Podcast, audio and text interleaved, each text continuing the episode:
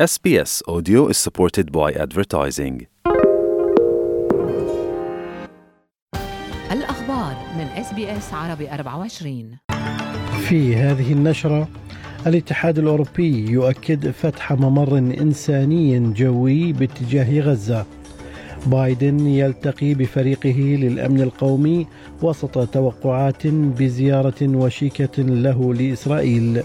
والبرلمان الفيدرالي يتحرك لإدانة هجوم حماس على إسرائيل.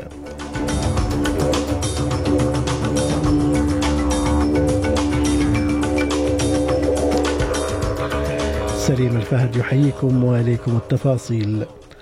أعلنت رئيسة المفوضية الأوروبية أورسولا فون دير لاين إن الاتحاد الأوروبي سيفتح ممرا إنسانيا جويا باتجاه قطاع غزة عبر مصر.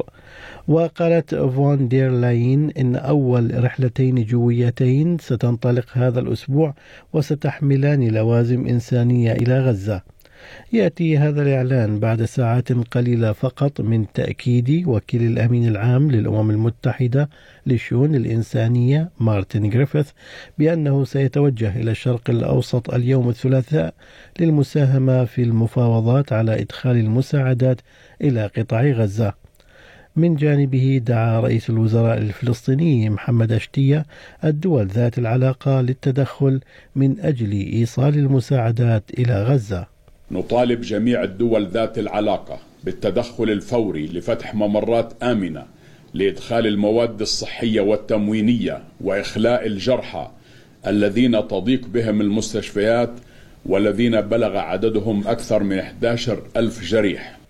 هذا وتواصل إسرائيل حشد قواتها عند حدود القطاع وسط توقعات بشن هجوم بري وجوي وبحري مع الحديث عن عملية برية كبيرة. وكان الجيش الإسرائيلي دعا سكان شمال غزة حيث يعيش أكثر من مليون نسمة إلى الانتقال نحو جنوب القطاع وحثهم السبت على عدم الإبطاء. والاثنين أكدت إسرائيل عدم سريان أي هدنة لإتاحة إدخال المساعدات الإنسانية إلى غزة حيث تحذر منظمة الصحة العالمية من كارثة حقيقية على الصعيد الإنساني خلال الساعات الأربع والعشرين المقبلة. أما في القاهرة فقد أوضح وزير الخارجية المصري سامح شكري إثر لقائه بنظيرته الفرنسية أن إسرائيل لم توافق بعد على فتح معبر رفح للسماح للسماح لدخول المساعدات الإنسانية إلى القطاع. حتى الآن للأسف آه، لم آه، تتخذ الحكومة الإسرائيلية موقف آه، يؤتي بإمكانية فتح المعبر من ناحية غزة السماح بدخول المساعدات أو خروج المواطنين من دول ثالثة. وزيرة الخارجية الفرنسية كاترين كولونا التي زارت بيروت بعد لقاء شكري حثت من جانبها السلطات اللبنانية على بذل ما في وسعها لتفادي انزلاق لبنان في دوامة الحرب الدائرة بين إسرائيل وحركة حماس.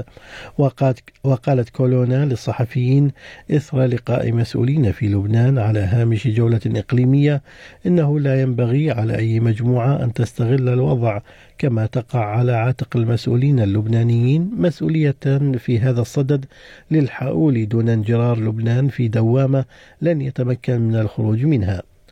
ويقول مراسل SBS عربي 24 في بيروت أنطوان سلامة أن رئيس حكومة تصريف الأعمال نجيب ميقاتي أكد أن لبنان يسعى لتجنب أي تصعيد وأكد رئيس حكومه تصريف الأعمال نجيب ميقاتي أن الحكومة اللبنانية تواصل اتصالاتها داخليا وخارجيا لابقاء الوضع هادئا في الداخل اللبناني قدر المستطاع وإبعاد لبنان عن تداعيات الحرب الدائرة في غزة ومواجهة الاستفزازات الإسرائيلية. في هذه الأثناء ألغى الرئيس الأمريكي جو بايدن بشكل مفاجئ زيارة له والتقى فريق الأمن القومي الخاص به فيما يدرس دعوة لزيارة إسرائيل لإظهار الدعم لها في ظل الحرب الدائرة في قطاع غزة. تأتي هذه اللقاءات وسط تزايد المخاوف من احتمال توسع النزاع إلى حرب أشمل في الشرق الأوسط وكان بايدن قد قال في مقابلة تلفزيونية إن أي تحرك من جانب إسرائيل لاحتلال قطاع غزة مرة أخرى سيشكل خطأ فادحا. في الوقت الذي تستعد فيه القوات الإسرائيلية لتنفيذ عملية عسكرية برية. وقال بايدن إن حماس لا تمثل الشعب الفلسطيني. What happened in Gaza, in my view, is Hamas and the extreme elements of Hamas don't represent all the Palestinian people. And uh, I think that uh, it would be a mistake to uh, for Israel to occupy Gaza again. وهنا في استراليا تحرك البرلمان الفيدرالي امس لادانه الهجمات التي تشنها حركه حماس على اسرائيل وطرح رئيس الوزراء أنطوني ألبانيزي الاقتراح في مجلس النواب قائلا إن المجلس يجب أن يعبر عن دعمه الكامل لإسرائيل والجالية اليهودية وقال ألبانيزي إن مجلس النواب يجب أن يدين بشكل لا لبس فيه الهجمات التي تشنها حماس على إسرائيل Let us be clear. Hamas is an enemy, but not just of Israel. Hamas is an enemy of all peace loving Palestinian people who are left to pay a devastating price for this terrorism. Hamas honours no faith, it serves no cause but terror. It is no better than any other group in history that has clung to the twisted belief that victory can be built on the blood of the innocent. هذا وقد حظيت هذه الخطوة بدعم الحزبين وقال زعيم المعارضة الفيدرالية بيتر داتن لمجلس النواب إن هجوم حماس في السابع من تشرين أول أكتوبر كان عملا من أعمال الهمجية المطلقة لخلق الفوضى على حد قوله It has no desire for a peaceful two-state solution. Its actions were just designed to derail the peace process. Hamas wants to remove Israel from the map, drive people of Jewish faith into the sea. Israel has every right to exist. حصل الضابط السابق في القوات الخاصة هيستن راسل على تعويض قدره 390 ألف دولار في قضية التشهير التي رفعها ضد شبكة ال ABC ورفع الرائد المتقاعد في القوات الخاصة دعوى قضائية ضد شبكة ال ABC واثنين من صحفيها الاستقصائيين بسبب قصص نقلت أو نقلت مزاعم من جندي سابق في مشاة البحرية الأمريكية يدعى جوش وقضى القاضي أن الصحفي الاستقصائي في ABC مارك ويلاسي الذي كان كاتب المقالات لم يقم بالدفاع عن المصلحة العامة ويقول الضابط السابق هيستن راسل إنه سعيد بهذه النتيجة I'm grateful to the court for its efficient and expert determination, which has come only a year after I commenced proceedings with Justice Lee. I'm also grateful for my family, friends, supporters, and all those veterans who encouraged me to stand firm in the face of the limitless resources of the ABC over what has been a three year quest for accountability. أعلنت ولاية غرب أستراليا عن إصلاح تاريخي لقوانين الأسلحة في الولاية حيث تسعى الحكومة إلى تحقيق التوازن بين السلامة العامة ومصالح أصحاب الأسلحة الشرعيين ومن شأن المقترح أن يجعل الولاية أول ولاية أسترالية تفرض حدا على عدد الأسلحة النارية التي يمكن لحامل الترخيص امتلاكها هذا وقال وزير الشرطة بول بابيلا إن التغييرات المقترحة كانت مدفوعة بالزيادة الحادة في ملكية الأسلحة في جميع أنحاء الولاية والمخاوف بشأن السرقة.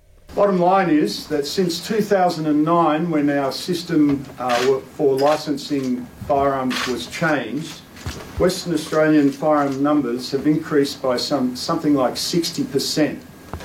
In the last five years, 1,769 firearms have been stolen in Western Australia.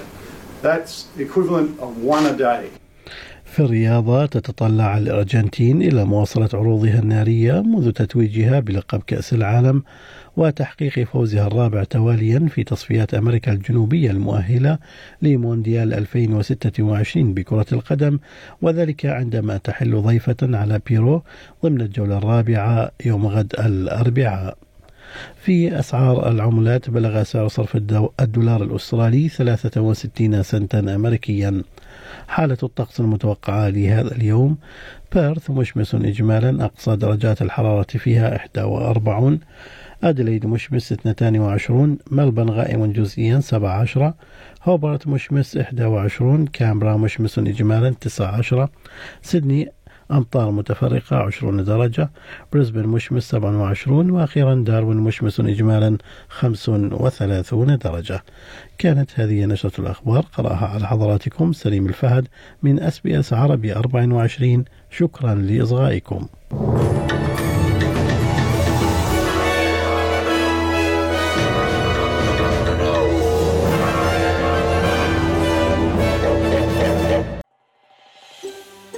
تريدون الاستماع إلى المزيد من هذه القصص؟ استمعوا من خلال Apple Podcasts، Google Podcasts، Spotify أو من أينما تحصلون على البودكاست